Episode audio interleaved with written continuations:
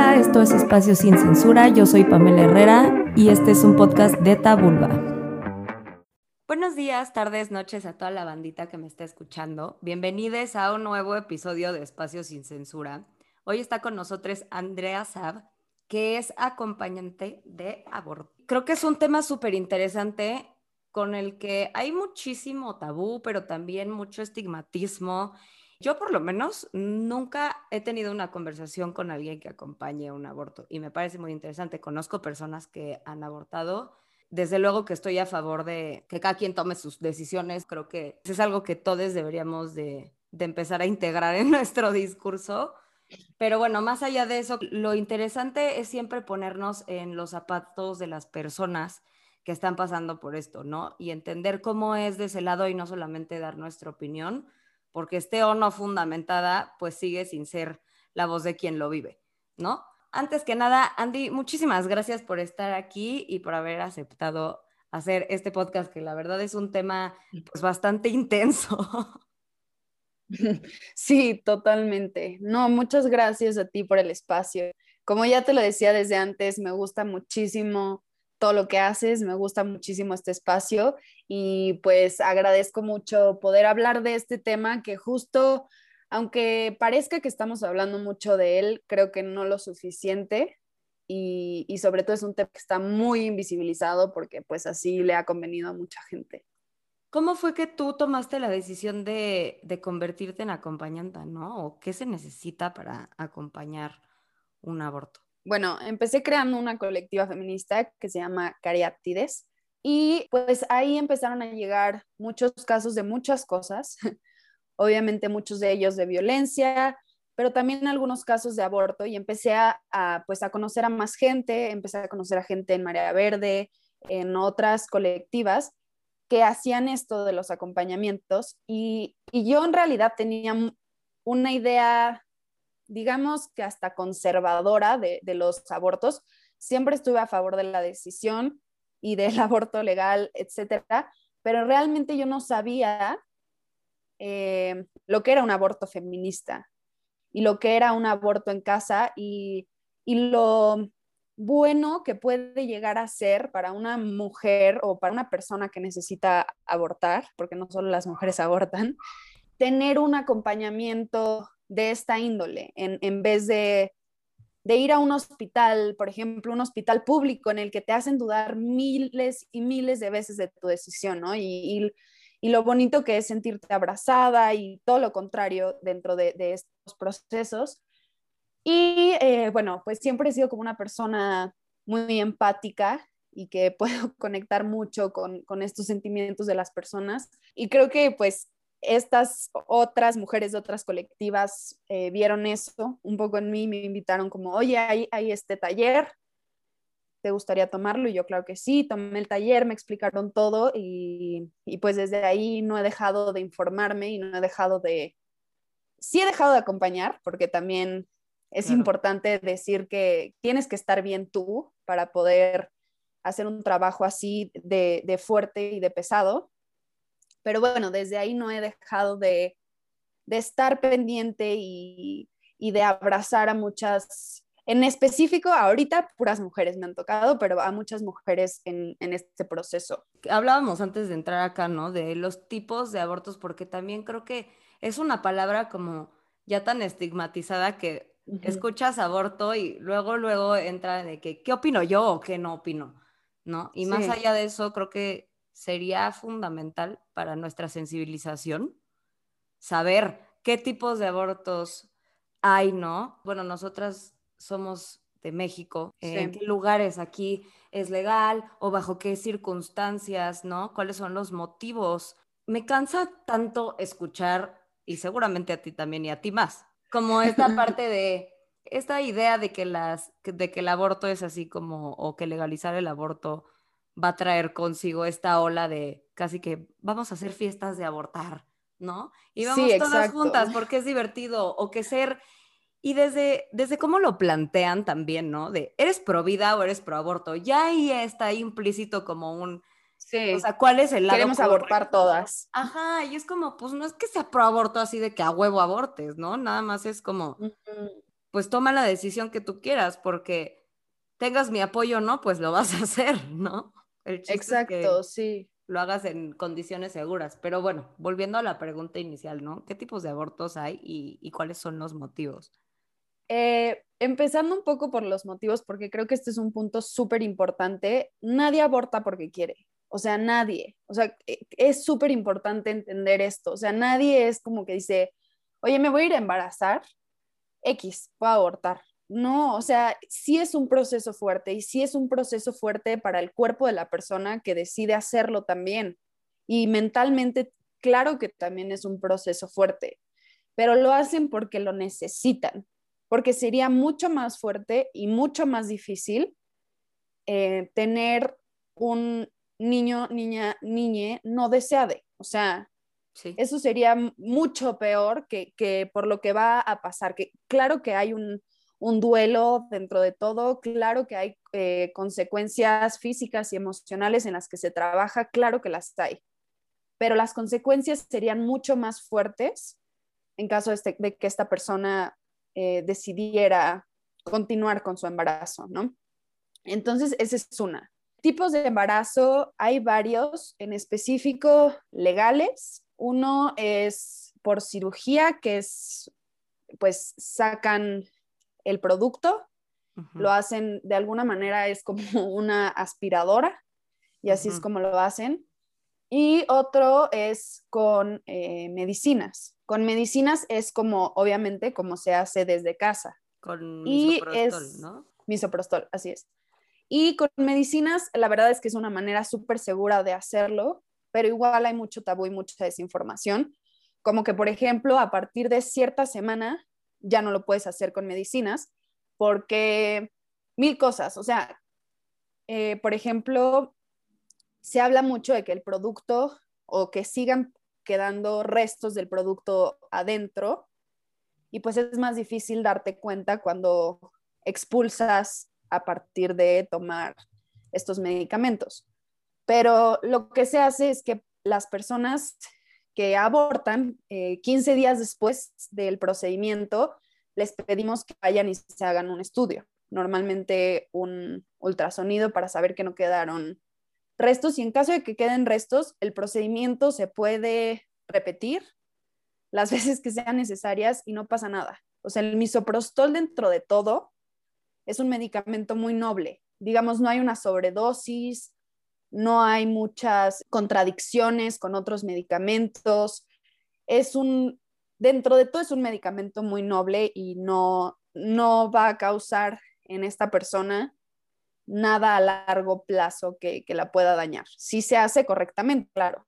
Y, bueno, justo hablando de, de la legalidad, legal al 100% en cualquier circunstancia hasta las 12 semanas es en la Ciudad de México y en Oaxaca y legal solo en caso de, violación es en Querétaro y Guanajuato, igual hasta las 12 semanas, pero bueno, también creo que es importante entender el contexto y lo difícil que es que como mujer te crean que viviste una violación. Aparte, claro, ¿cómo lo compruebas? Ajá, exacto.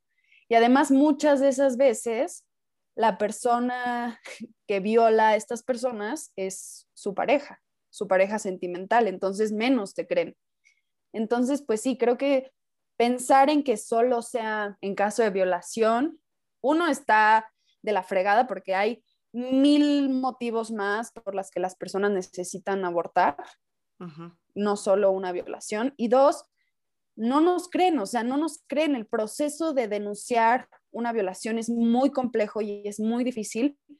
Y pues claro que, que como persona que ya quiere terminar este proceso lo más rápido posible va a buscar vías que probablemente no sean las legales o las, las seguras, entre comillas. Entonces, pues creo que, que ese es el rollo y por eso muchas acuden al aborto clandestino y pues nosotras tenemos esto muy presente de que un aborto feminista es un aborto seguro. Entonces, también para nosotras es importante que más mujeres y más personas alrededor, no solo de México, de Latinoamérica, porque también atendemos casos en Latinoamérica, eh, sepan que hay personas informadas y dispuestas a ayudarles con estos procesos de manera segura. Está cañón la parte de la violación también, porque no todas las personas, ¿no? Y en este caso, eh, las mujeres o las personas con vulva que pueden eh, embarazarse, quieren denunciar, ¿no? Entonces ahí las, la estás sometiendo, eh, no solamente, o sea, como que es revictimización tras revictimización, ¿no? O sea, ¿qué tal que neta yo lo único que quiero es no tener este bebé porque no lo deseo, porque no fue, o sea, no se hizo con mi consentimiento, ¿no?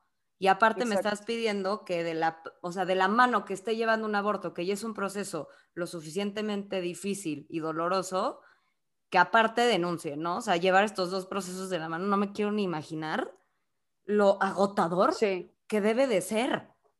Sí, claro. Y además, a ver, o sea, ¿cuánto tarda un proceso de denuncia para proceder? Si es que procede. ¿no? Y además nada más tienes 12 semanas para abortar y que todavía sea legal. O sea, es, un sistema que está totalmente en contra de que la mujer pueda decidir, aun cuando digan, bueno, si la viola, no, no, tampoco estás apoyando a una mujer, aunque haya sido violada. Y creo que ese es un, un punto muy importante del acompañamiento. Nosotras sabemos que las personas que se acercan a nosotras están seguras de su decisión y no dudamos. Nuestro trabajo es apoyarlas y ayudarles en el proceso y, punto. Y si una se echa para atrás, súper válido, porque creo que también está esta idea justo de que quieren, de que creen que queremos que todo el mundo aborte.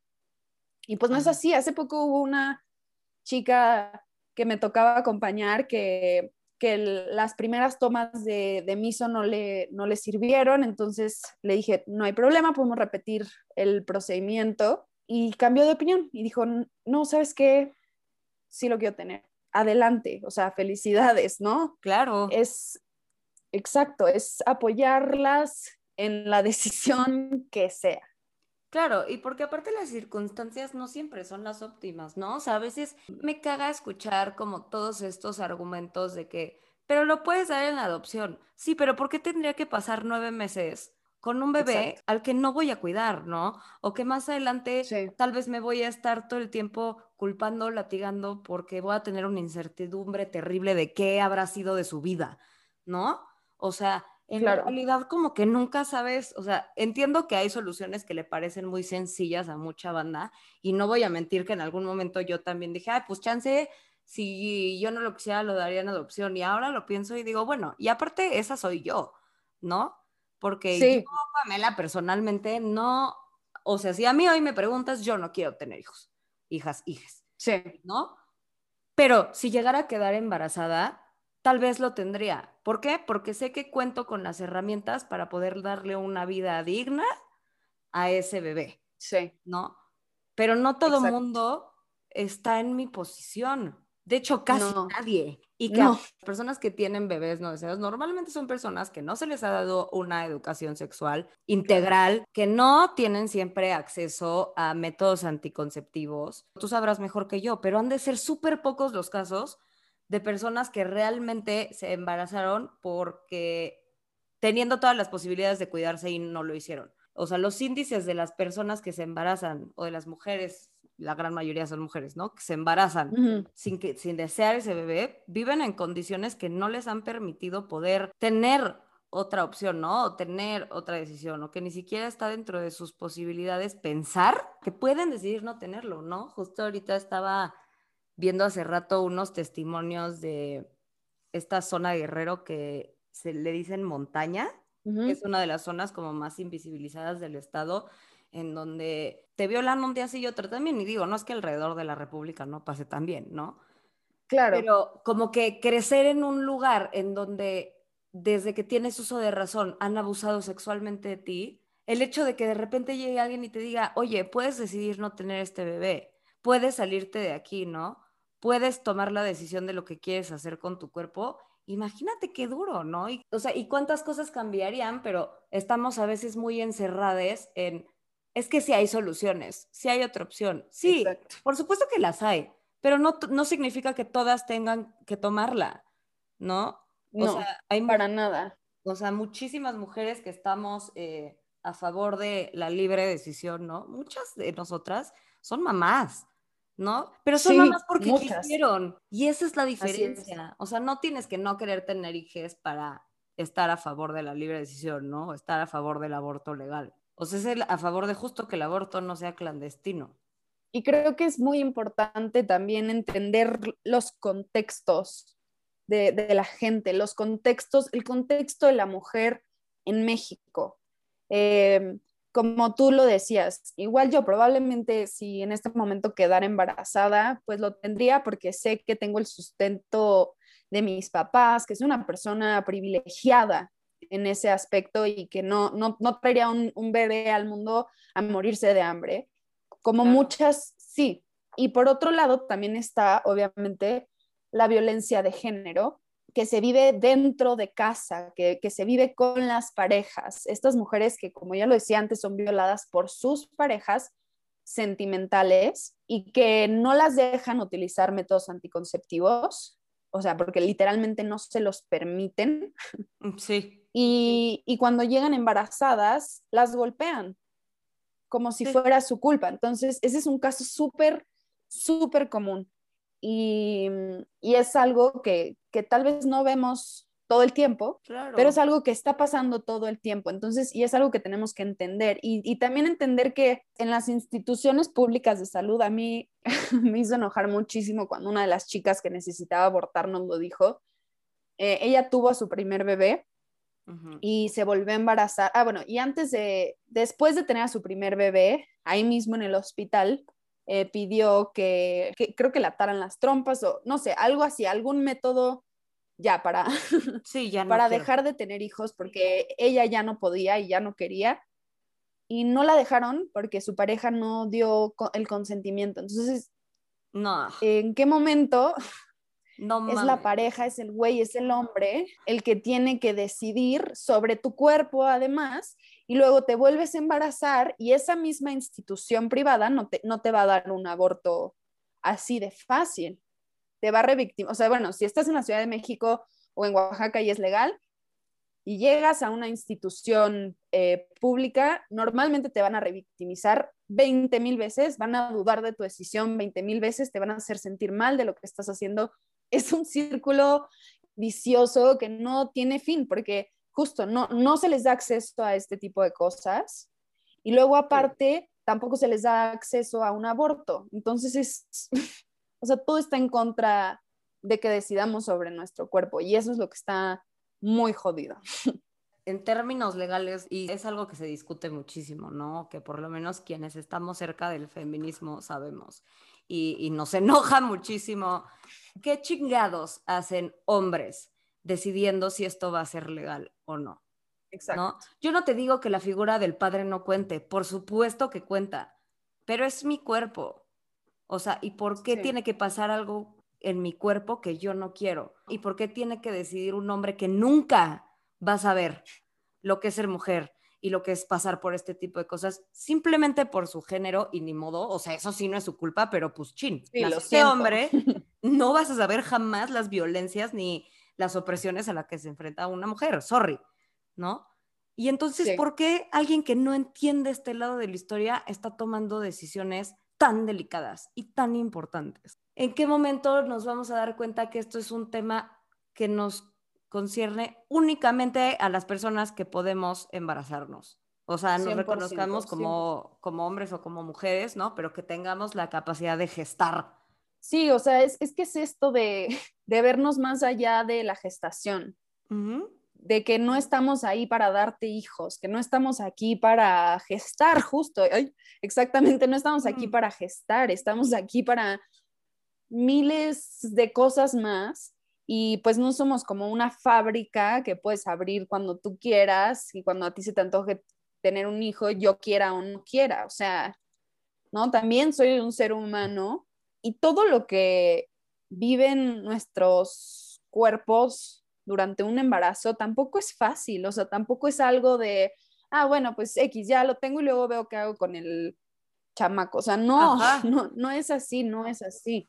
Claro, y aparte no te la facilitan nada, ¿no? O sea, no quieren que el aborto sea legal para quienes decidan que realmente dentro de sus posibilidades no existe el cuidar una vida, porque es una responsabilidad enorme. Y a mí se me hace muy sabio aceptar cuando no tienes esa capacidad, ya sea emocional, psicológica o económicamente. Entonces, no quieren que el aborto sea legal, pero tampoco quieren contratar a mujeres porque se pueden embarazar, pero tampoco te dan incapacidad cuando te embarazas.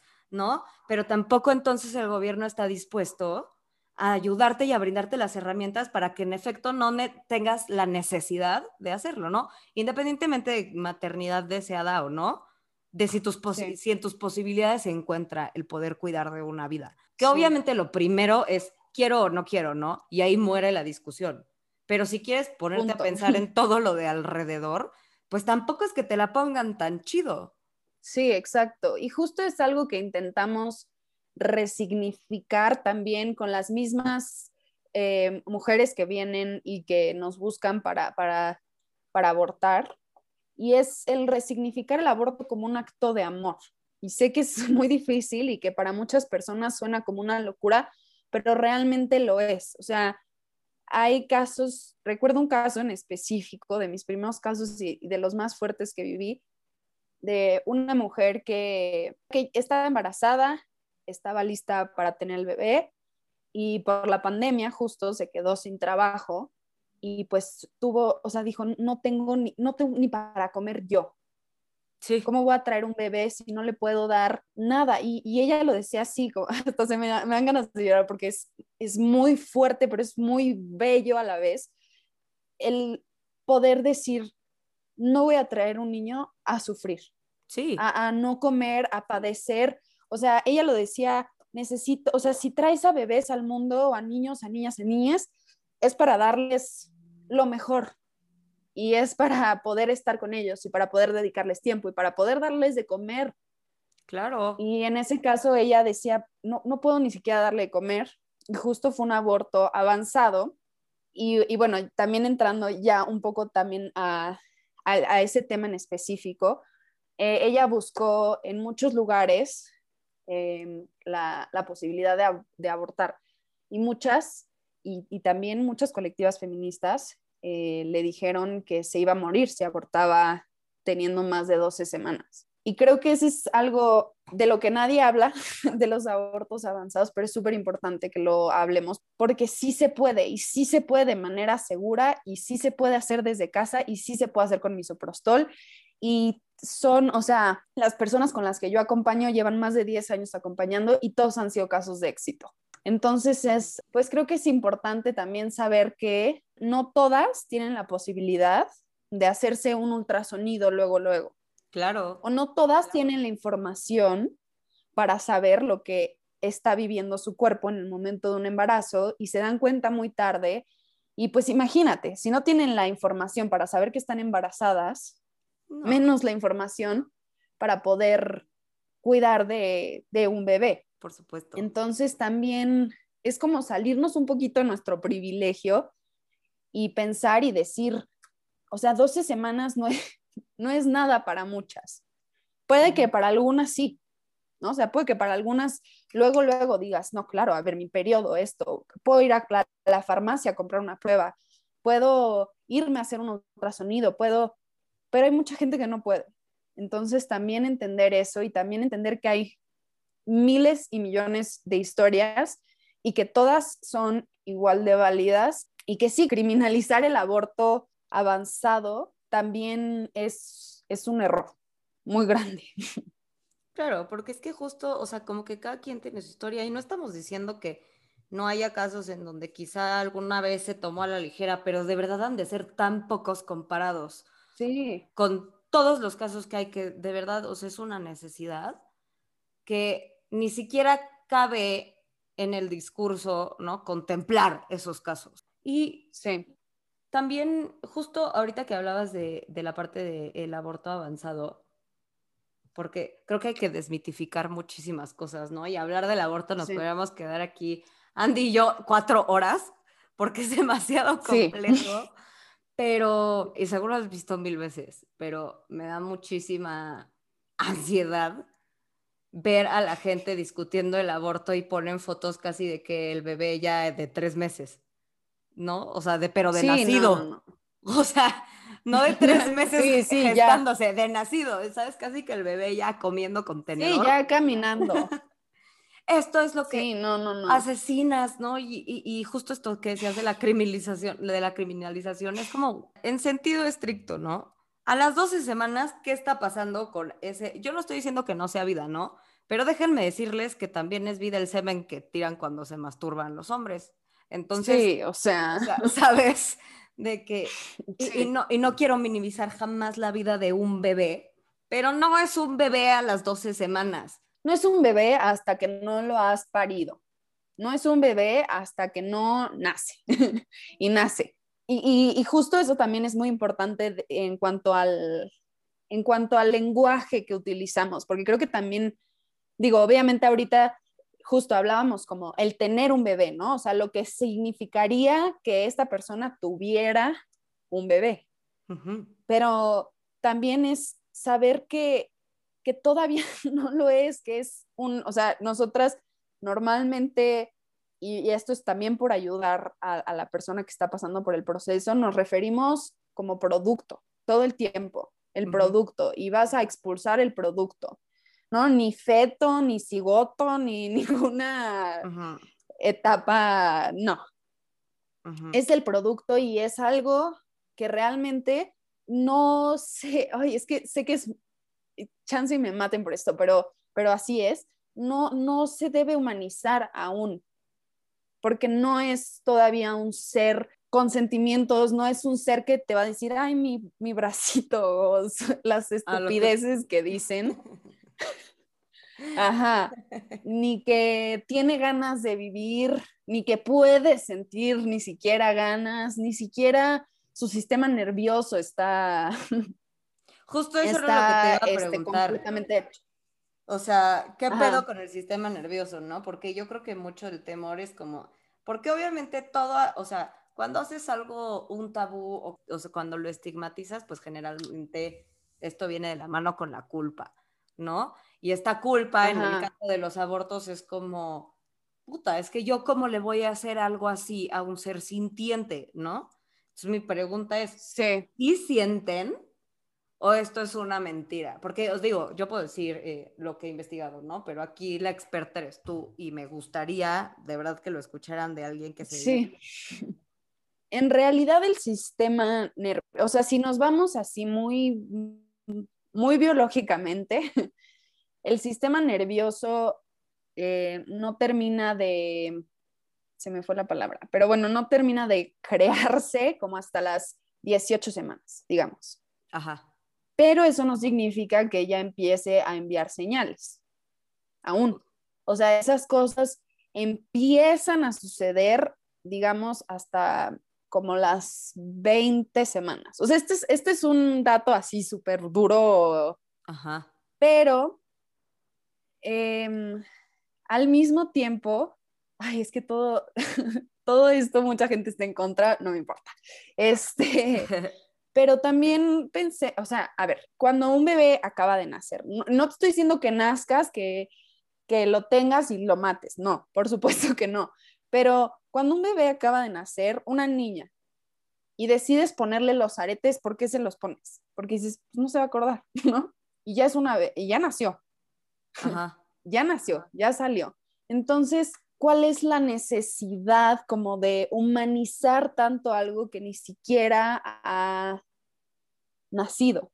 ¿Me explico? Si, si desde esa edad dices, pues no se va a acordar. O sea, pues sí, lo va a sentir y va a llorar, pero no se va a acordar. Pues estas, o sea, ni siquiera tienen obviamente la posibilidad de recordar nada. Y creo que es y siempre va a ser mucho más duro y difícil traer al mundo a alguien a quien no le vas a poder dar todo lo que merece. O sea, eso siempre va a pesar mucho más. Claro. que esto no significa que, hey, abortemos todo. No, no, es nada más entender. Sí, que, si gente quieres hacerlo, no eres una mierda de persona. No, no, lo haces porque lo necesitas hacer y es realmente es un acto de amor. porque estás evitando mucho sufrimiento, no solo a la persona que traes o no traes al mundo, pero también a ti.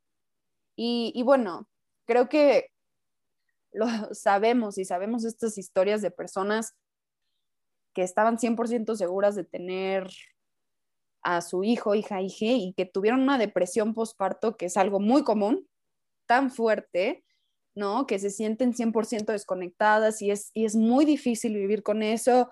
Y claro que al niño, niña, niña le puede afectar. Claro. Imagínate lo que es para una persona que ni siquiera lo quiere tener. Entonces sí, creo que es un montón de cosas. O sea, creo que es salir un poco del, les duele, no les duele, lo sienten, no lo sienten. A ver, no es algo que ha nacido aún no es una vida todavía porque no ha salido al mundo, no, no, no, salió, ya vio y, y, después decidiste matar. Ahorita que decías esto, como que nunca me había puesto a pensarlo, pero sí que gran incongruencia, por ejemplo, quienes practican la circuncisión en sus bebés, ¿no? Y justo el otro día, eh, María Andrea Araujo, de podcast Entre tus piernas, que si no lo han escuchado, vayan a escucharlo porque también habla de cosas muy interesantes. Excelente. Este, ella estaba diciendo justo como, güey, o sea, se dan cuenta de la violencia que es. O sea, es mutilación genital, a fin de cuentas, ¿no? Y entonces digo como, a ver, o sea, tú estás a favor de la mutilación genital en un bebé que ya nació, pero no estás a favor de que, o sea, ¿sabes? Como que, ¿qué tanto te importa el dolor? Ah, no, poquito. Ah, no, porque es estético. Ah, no, porque por mi religión o lo que sea, ¿no? Sí, no se va a acordar. O sea, no se va a acordar, pero ya nació. O sea, ya nació, ya está respirando el aire, ya está viviendo en el mundo, ya su cuerpo. Ahora sí, tienen cosas que sí va a recordar su cuerpo, aunque sea. Entonces es como súper incongruente. Claro, y justo, ¿no? O sea, nuevamente, y, sí, como que nos importa mucho esto, ¿no? O sea, esto no es una apología al aborto porque al final de cuentas, ojalá no tuviera que suceder, ¿no? Y yo creo que esto es algo que mucha gente no se pone a pensar, o sea, quienes estamos eh, a favor de que se legalice el aborto, no es que deseemos que se practiquen muchos, sino que sabemos que desgraciadamente existe esta necesidad. Desgraciadamente porque ojalá y yo, aunque esté a favor de la legalización del aborto, quisiera que no existiera, pero no que no existiera la posibilidad de decidir sobre tu cuerpo, ¿no? Sino que no existiera un mundo en donde las posibilidades te arriman a no querer tener un bebé. Exacto. Es que es eso, todo, como lo decíamos desde antes, o sea, todo el sistema está hecho para que no puedas decidir a tal grado de que tengas la necesidad de tener un aborto, pero que tampoco puedas decidir tenerlo. Entonces, es, o sea, claro que, como lo decía al inicio y lo voy a repetir 20 veces porque creo que es súper importante que se, que se grabe, nadie lo hace por gusto, nadie lo hace por gusto, nadie, ninguna mujer que, que aborta es porque quiere abortar, es por necesidad. Entonces, entender eso, es una necesidad. Va mucho más allá de sus teorías y de su religión, sobre todo. Claro. Es, va mucho más allá de sus creencias. Es, un, es una persona que necesita no tener un bebé, no parir, no gestar, porque por la razón que sea. Claro. O sea, de verdad, se los juro que nadie va y, es súper divertido a las clínicas de aborto, güey. O sea, es súper divertido ir y ver a mil providas afuera diciéndote asesina. Es súper padre tener que pasar por todo el proceso de un aborto sola en tu baño. Creo que no, nadie lo hace por gusto. Entonces sí, es súper importante, creo que grabarle eso en las cabezas de la gente que no lo termina de, de entender así. Claro. O sea, que no es algo que se hace por gusto. ¿Qué pasa después? Esto del acompañamiento justo se me hace súper interesante porque creo que tienen esta oportunidad de ver todo lo que engloba eso, ¿no? Porque abortar justo como dices, o sea, no es nada más ir, ay, hoy me desperté, ¿qué creen? Uy, se me había olvidado, tengo cita en la clínica para abortar y al día siguiente ya como si nada, no, o sea, ya vimos un poco del proceso como psicológico y demás que, que sucede antes de un aborto, pero ¿qué pasa después? ¿Tú qué has visto en las personas, en las mujeres que has acompañado en esto?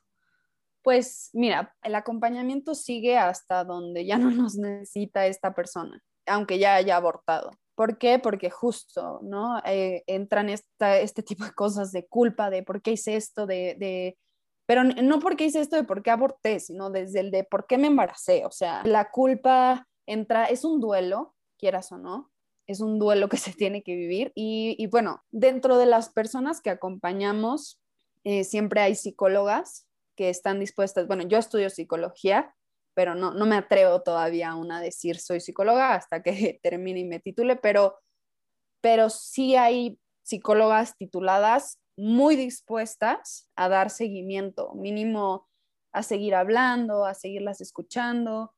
Eh, yo, yo escucho a muchas, eh, te digo, hay veces que hasta les marco por videollamada y, a ver, cuéntame, ¿no? Y es eso, es, se sigue el acompañamiento, se sigue acompañando hasta el momento en el que esta persona, uno, ya se hizo este último ultrasonido para saber que todo está bien y normalmente se les sigue dando este acompañamiento y cuando es necesario se les canaliza con, con otras personas que la pueden ayudar a largo plazo, que no, casi no es necesario porque justo se hace esto de resignificar, de entender que se hace como un acto de amor. Y pues nada, o sea, casi todas las acompañantes, eh, mínimo sabemos primeros auxilios psicológicos, mínimo.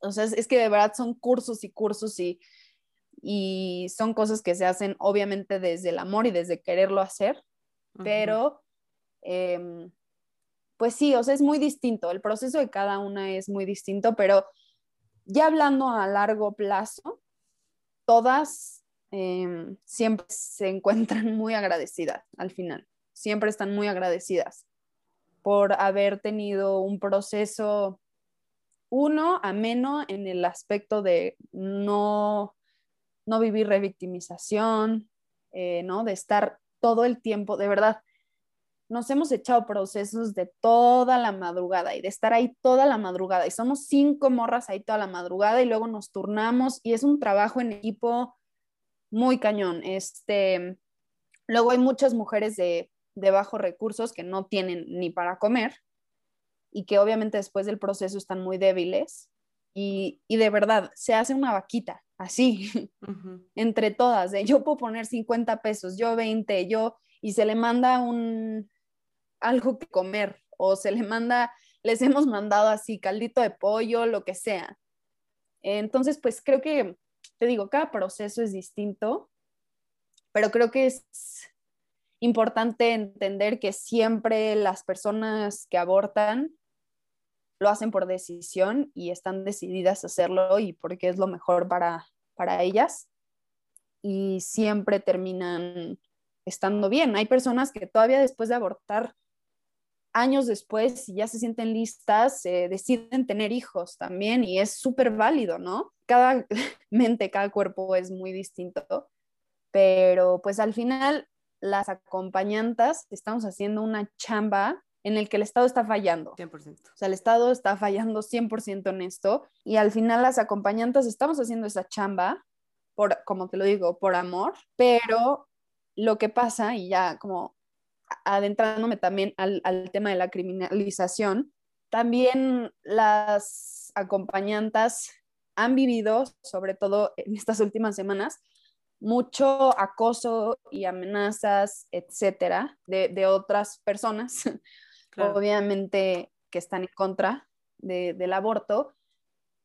Y creo que es súper importante también entender que, que el acompañamiento no es ilegal que sí es un trabajo que, que hacemos de manera invisible. De hecho, yo pensé mucho cuando platicamos sobre tener esta, esta plática, yo pensé mucho como diré que yo soy acompañanta o nada más como que lo platicaré como si fuera de lejos, pero justo decidí sí hacerlo porque me, me, parece muy importante que empiecen a ver nuestras caras también y que empiecen a saber que aquí estamos y que estamos haciendo una chamba en la que el gobierno está fallando, en la que el Estado está fallando y que somos muchísimas y que no es ilegal y que no pueden criminalizarnos por, por hacer este tipo de cosas. Porque realmente lo único que estamos haciendo es un, literalmente un acompañamiento. No estamos convenciendo a nadie, ni estamos yendo a sus casas a hacerlas abortar, ni mucho menos. Les estamos dando información certera que está avalada por la Organización Mundial de la Salud, además, y pues estamos ayudando a gente que de una u otra forma va a abortar. Entonces, mejor hacerlo acompañada y querida. Ahorita que me contabas todo, neta, me puse chinita porque de verdad qué acto tan más grande de amor y de sororidad, ¿no? El estar ahí con una morra que pues probablemente conociste solamente por esto, ¿no? O sea, que de otra forma igual y nunca hubieran, se hubieran enterado de la existencia de la otra. Y el simple hecho de tener empatía, que creo que eso es lo único que pedimos cuando estamos hablando de la legalización del aborto, tengan empatía. Si no lo quieres hacer, no lo hagas, ¿no? Si no estás de acuerdo, pues no estés de acuerdo, pero de ahí en fuera, tener empatía con que nuestra realidad y nuestra experiencia individual no define para nada la colectiva, ni las demás que sean individuales. Y creo que ante todo, eso es algo que se nos va un chingo de vista cuando hablamos de estos temas, porque entra justo esta parte de la moral o de el tabú y todo. Y creo que en realidad es un tema más de empatía que de otra cosa. Y que sí. de verdad yo valoro y agradezco y celebro enormemente que hagas esto tú y que haya colectivas prestando este servicio, si se puede decir así, pero en realidad como que dando, ¿no? O sea, dando esto tan desinteresadamente porque de verdad es de admirarse que, que alguien pueda acompañar esto. Creo que son procesos que te hacen sentir sumamente vulnerable, sumamente sola, sumamente discriminada ¿no? Y el tener esto hace toda, justo, yo creo que el acompañamiento va a hacer que tu experiencia con el aborto, si es que lamentablemente te encuentras en esta situación, pase de ser traumática a ser algo que puedas sobrellevar de la manera más sana posible para ti. Sí, 100%. Y creo que, y creo que también es muy importante recalcar, y no solo en las acompañantes de aborto, sino en todas las mujeres que estamos en esta lucha, eh, también el entender la importancia de cuidarnos a nosotras, porque claro. que yo hago este trabajo desde el amor y justo igual, desde la empatía y desde el estar y desde el acompañar, pero además de, de ser acompañante, también soy Andrea y también soy una persona diagnosticada con ansiedad y también soy una persona que necesita cuidarse. Claro. Porque si no, no vas a poder ayudar a nadie, ¿no? O sea, si no estás bien tú, tampoco vas a poder ayudar a nadie. Y, justo me gusta mucho esta imagen de los aviones, de ponerte tú primero la, la mascarilla de oxígeno para luego ayudar a las demás personas a ponérselas. Creo que es muy importante entender eso. Y si alguien por aquí decide eh, acompañar, ya sea en esto o también en casos de violencia o en lo que sea, pues entender eso, que que la prioridad eres tú y que lo que puedas dar es muy valioso, sea lo que sea y hasta donde sea, pero que sí, tu salud física y mental. Y este es un recordatorio para mí, porque muchas veces obviamente te descuidas, ¿no? O sea, escuchas historias tan fuertes y tan lejos de tu privilegio que, que haces menos todo lo que te está pasando a ti, todo lo que tú estás sintiendo. Entonces creo que también está esta importancia de, de priorizarnos y de saber hasta dónde. Y pues nada, también creo que es importante saber como mujeres, como personas, que no estamos solas, o sea, que de verdad sí habemos muchísimas, muchísimas, muchísimas dispuestas a, te digo, a hacer una vaquita para que puedas comer si lo necesitas, ¿no? A, a, lo que sea. Entonces creo que sí, también es importante recordarnos eso, que no estamos solas. Creo que en, este camino como mujeres nos hemos sentido solas por mucho tiempo y descubrir que hay tantas dispuestas a lo que sea, eh, que necesites es, es importante y es importante recordarlo también. 100%. Oye, y ahorita que hablabas también ahorita en el acompañamiento de que se lleva hasta que la mujer o quien tuvo el aborto lo necesite, pueden buscar acompañamiento aunque no lo hayan tenido previamente, así como de, oye, no sé, yo escuché esto y quiero llevar un acompañamiento porque me está costando sobrellevar, ¿no? Mi aborto. Sí, hay, hay mucha gente dispuesta y sobre todo, pues ya, estas personas llevan 10 años haciéndolo, yo no llevo ni uno y, y saben qué hacer y saben cómo hablarlo. Hay muchas personas igual dispuestas a ayudar en eso también. Eh, hay muchos círculos de mujeres también. Te digo, todo esto es muy invisible justo por, por este tipo de acoso y, y criminalización, esa palabra, y criminalización. Pero pues también creo que es importante sacarlo a la luz y decir que hay círculos de mujeres, psicólogas dispuestas a no cobrar también y a dar seguimiento. Está, bueno, está la línea Previene, que también eh, es acompañamiento psicológico gratuito con perspectiva de género. Creo que es, o sea, si se acercan, yo puedo, hablar por cariátides y puedo hablar eh, por, sé que muchas otras colectivas feministas también, Mamá Feminista, em, la Red de Abogadas Violeta, Sorora, etcétera, etcétera, hay muchísimas, em, van a saber con quién canalizarte. No está de más pedir ayuda también si lo necesitas. Si ya viviste un proceso así y no fue fácil y no lo has podido sobrellevar, siempre hay con quien hablar y siempre nosotras tenemos con quien canalizarte. Entonces, sí, creo que es importante también abrir eso. Claro. Si a alguien de aquí le, le, interesara capacitarse como acompañanta, ¿dónde puede hacerlo? Y pues hay varios cursos, hay varios talleres la cosa pues justo es pegarte a esas personas que están dando el taller y, decirles, oye, quiero empezar a acompañar. Y hay, hay un grupo enorme de aborteras por toda la República, que justo siempre estamos en contacto por mensaje y justo hacemos todos los acompañamientos así, de vía remota. Es cansado, muy cansado entender eso, entender que siempre se necesita más gente, pero que también tengas esta conciencia de, que tienes que estar bien y de que tienes que saber poner límites también, ¿no? Entonces es eso. Y pues en realidad hay muchos cursos y hay muchos talleres. Yo nada más les puedo recomendar esos y mamá feminista porque son los que yo en lo personal he tomado y los que yo en lo personal sé lo bien informadas que están. Pero pues es cosa de buscarle y es cosa de acercarte con colectivas. Creo que siempre hay gente pues muy dispuesta a ayudar y a llevarte por donde necesites ir.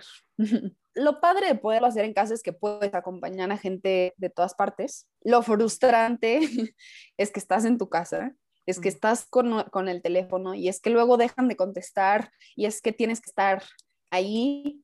Em, justo es un trabajo mucho de quitarte la pena, de marcar, de hacer las cosas. Eh, muchas veces también nos juntamos para, para conseguir el misoprostol a la persona. Entonces, es cómodo hasta cierto punto porque no sales de tu casa, pero al mismo tiempo es frustrante no poder estar ahí físicamente ayudando a la persona, pero creo que es una manera como muy accesible de poder acompañar y de poder lograr que estas personas, por más lejos que físicamente estén, se sientan justo acompañadas y cercanas.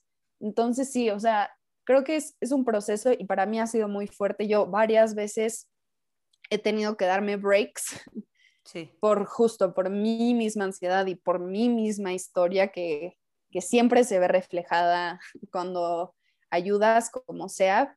Digo que también te sana, ¿no? ayudar a sanar no sana, eso, eso siempre. Pero, pero sí hay que saber hasta dónde. Y esa es como enseñanza que yo ahorita, en este momento, tengo más presente. O sea, el saber hasta dónde ayudar y hacerlo hasta donde estén tus posibilidades y tu salud física y mental siempre. Oye, Andy, pues muchas gracias por todo esto porque de verdad creo que nos da una perspectiva completamente distinta. Creo que es importante que nos sentemos a escucharnos, a más allá que debatir, a escuchar, a escuchar estas historias y entender de dónde viene, cuáles son los contextos, qué tan distanciados nos encontramos de estas situaciones, ¿no? O qué tanto hemos escogido ignorar algo de lo que realmente podemos ser parte desde donde estemos, porque podemos ser parte de esto no dando nuestra opinión desde el privilegio, podemos ser parte de esto apoyando a las colectivas, convirtiéndonos en acompañantes, ¿no? O de mil maneras, o sea, no solamente hay una forma de empatizar con este tipo de cosas, ¿no? O simplemente el darnos la oportunidad de escuchar este tipo de cosas y entender que pues no todo es blanco y negro y que aunque puedas no estar de acuerdo o aunque pienses que tú nunca lo harías, eso no te quita la oportunidad de que puedas abrirte, ¿no? A escuchar y a entender que existen realidades completamente distintas a la tuya. Entonces, pues mil gracias de verdad por darnos una perspectiva distinta, ¿no? De un tema tan difícil de tratar como es este. Creo que yo me quedo mucho con esto que acabas de decir, ¿no? De que ayudar a sanarte sana. Y yo creo que eh, ante una decisión tan difícil como lo es el, el decidir abortar, qué valiente y qué bonito que existan este tipo de cosas, ¿no? Porque yo creo que esto, pues, no sé, tú sabrás desde hace cuánto existen, ¿no? Pero es relativamente nuevo. Sí. Y, pues nada, las personas que, eh, si alguien de aquí se sintió identificada o si necesita un acompañamiento, de verdad, no duden en buscar, ¿no? Yo les voy a dejar aquí en la descripción eh, toda la información que pueda y de igual manera, pues ya saben que pueden escribirle a Andy, me pueden escribir a mí, de verdad, no están solas, no están haciendo nada malo y pues aquí en este espacio se les abraza y se les apapacha y tienen todo nuestro apoyo, ¿no? Sí, 100%. Y pues muchas gracias, muchas gracias a ti por el espacio. Creo que es muy importante empezar a hablar de esto. Como decía, es un trabajo que ha sido invisible por mucho tiempo y que empezamos a salir a la luz y decir, hey, yo acompaño. Y creo que es importante y, lo agradezco muchísimo. Y pues nada, muchas, muchas, muchas gracias. Y justo, si necesitan lo que sea, igual en mi perfil personal me pueden escribir y yo, si no las puedo atender yo, las canalizo, siempre las voy a canalizar y, y ya, eso es todo. Bueno, pues yo les voy a dejar las redes de Andy por si necesitan. Ya saben, eh, les recuerdo igual que las redes de Tabulba son Tabulba con Bechica para lo que necesiten. Eh, estoy al pendiente de los mensajes directos. No siempre puedo contestar todos, pero hago mi mayor esfuerzo. Eh, y nada, también si en algún momento quieren compartir lo que sea, ya saben que también está el blog de tabulba.com para que compartan lo que quieran. Y bueno, pues eso fue todo por hoy. Yo les mando muchos saludos peludos. Bye bye. Gracias por escuchar el podcast de hoy. No olvides hacer algo sucio patrocinado por Tabula.